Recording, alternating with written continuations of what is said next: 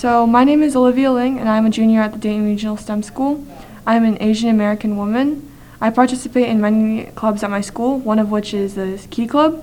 Key Club is where I heard about Anytown and was able to connect with many people, and that's really the reason I'm here. So, thank you for being with me today. Yeah, thank you for having me today. My name is Katie Montgomery, and I go to Fairmont High School. I'm a junior, and my pronouns are she, her. I'm a part of NCCJ and Youth to Youth. I'm going to ask you a couple of questions, and um, my first question for you is How do you typically re- respond when someone is angry at you? I guess if I'm in a position where it's safe enough to ask them, like, hey, why are you angry? If I don't understand why they're angry at me, if I understand why they are angry at me and I think it is a valid reason, then I will apologize. I will um, try to make up for my wrongdoing and acknowledge that I did something wrong. And I mean, hopefully the person will forgive me, but they don't owe me that, especially if I did something terrible. Yeah, but I would I would definitely want to know first why they were angry at me. Thank you so much. So, do you think how do you think you would react or what do you think you would say if the person is accusing you of something that maybe you don't you disagree with? Do you think you would confront them about that or do you think you'd kind of brush it under the mat or kind of just not really continue with the conversation? Very interesting question. Thankfully, this hasn't happened much to me. If people have accused me of something, then I usually don't get to hear about it. So, of course, it might have happened, but it has not happened in a direct way where I've been told. Um, however, if I was accused of something that I did not believe I did, I always think there's a reason for accusations. So even if I thought it was a false accusation, maybe the person sincerely, sincerely did not think it was false. Um, and I would always want to hear them out because I could have done something that I just didn't see as a problem, but they did. And I think that is valid. Again, if I think I didn't do it and I thought the accusation was like truly not possible, then I would probably want to ask them, like, hey, this is like really hurting me. I mean, tell them that it was hurting me. But um, yeah, I think there's always a reason people lash out at each other. And I would definitely want to hear them out since maybe their concerns are valid. I really appreciate that because I know sometimes people will be like, they will want to just put up the fence mm-hmm. as soon as someone accuses them, themselves of, of something. Because personally, I, I some even though it's not good, I feel that I do that sometimes. But I really appreciate that you're like you want to hear their side and you you want to hear what they want to say or what they think you did for any reason. Um, that's actually a pretty good segue into my next question. Um, how does it make you feel when a person of color calls something you did or said racist? How does it make me feel? Obviously, I feel guilty and terrible, as I should as a white person. But more importantly, my immediate thought is like, okay, what can I do to improve? How can this not happen again? Because if a person of color is telling you that you did something wrong, listen to them. If they see a problem with what you said, there is a problem.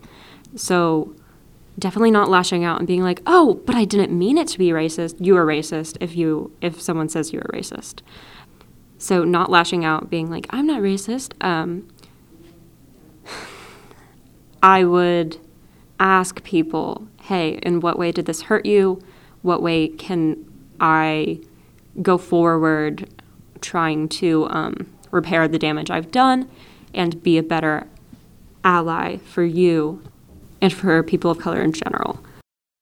So, that actually, what you said kind of reminds me of something.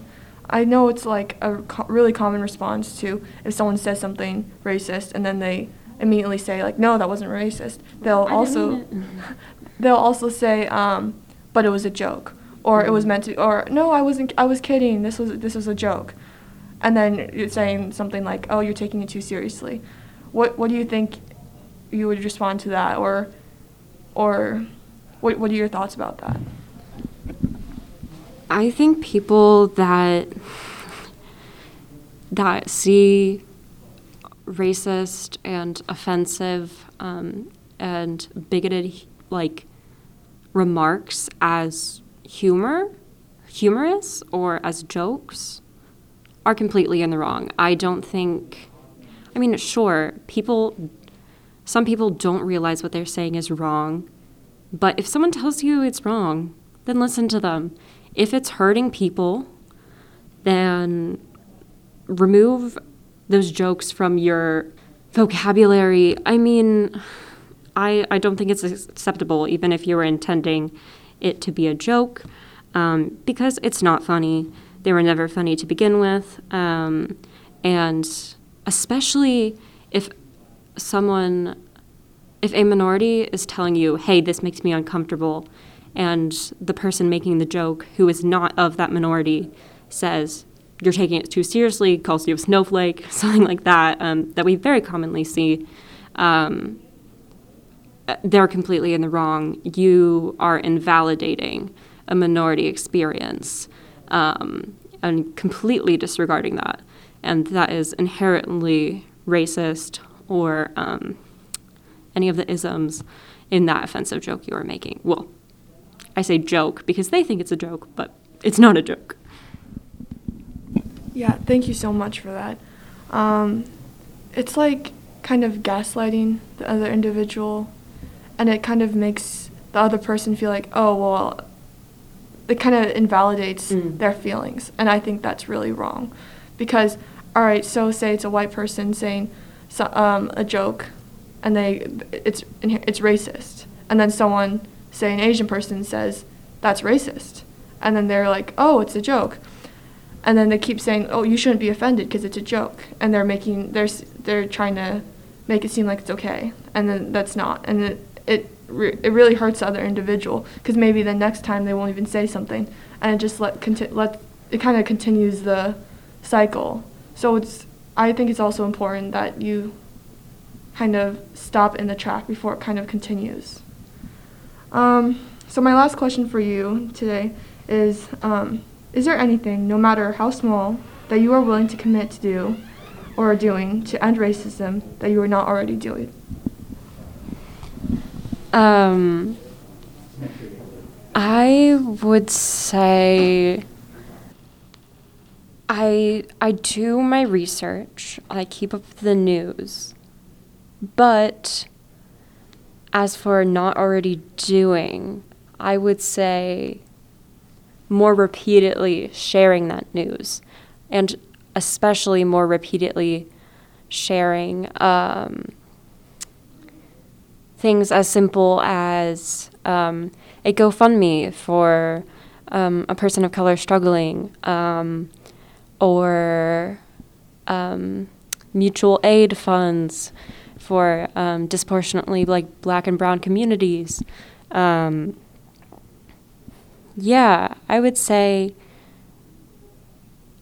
just using my platform for more spreading awareness and spreading ways to help because um, if I'm involved on a local level in the organizations that I'm involved in, but I'm not spreading the news, about those organizations and about ways my peers can help, then it's not really about the betterment of the community um, rather than it is like me just personally learning. If we don't share what we learn, then more people can't get involved to help. Um, so I hope that made sense. Um, but yeah, just use my platform for more good, use my white privilege um, to do better. I really like that. Um, you earlier said that you like you look at the news sources and um, and then you also would want to create like a GoFundMe, and those are like two different things. Like one, you're gaining knowledge, and then also or becoming more aware, and then another one is that you're trying to raise money for individuals who are disproportionate. Yeah, I would say I would say sharing GoFundmes, um, not creating because I don't want to benefit from someone else's struggle, um, but definitely using my like middle class privilege for helping those who are less fortunate and using my platform to boost their like their um, aid funding and um, GoFundmes and I mean yeah does that make sense Yeah, that makes a lot of okay sense. good Um, what do you think about? I, I know a lot of people tend to gravitate towards uh, news sources that they agree with, like say Mm. um, CNN. It's obviously more geared towards Democrats because they um, cover more related topics, whereas Fox News per se, like it's more Republican. Um, do you would you say that you would look at both, or you wh- what news sources do you usually gravitate towards, and do you think it is important for individuals to be looking at like all news sources? Yeah, of course. Um, media obviously is inherently problematic because um, if you're only in taking one side of the story, then you can't understand the whole story. I would say I completely avoid Fox News because they do have racist rhetoric. It's not that I'm trying to avoid the conservative point of view, but for example, their news anchors such as Tucker Carlson have done unforgivable things. So I don't see them as reputable, like even for the conservative side. Um, I don't think they're representative of any media we should listen to. And I know that's bias. Um, that's my personal bias showing. But I do believe that we should listen to more than one news source. Obviously, don't go to just cable television. Um, support and listen to local journalists. Um, do your own research and ask people in your own community. And obviously, if you have access to multiple sources, consume those multiple sources. Thank you so much for that. Um, I really enjoyed talking to you today, Katie. Um, thank you for being with me. Um, this was Gem City Dayton Diversity. Thank you so much for listening.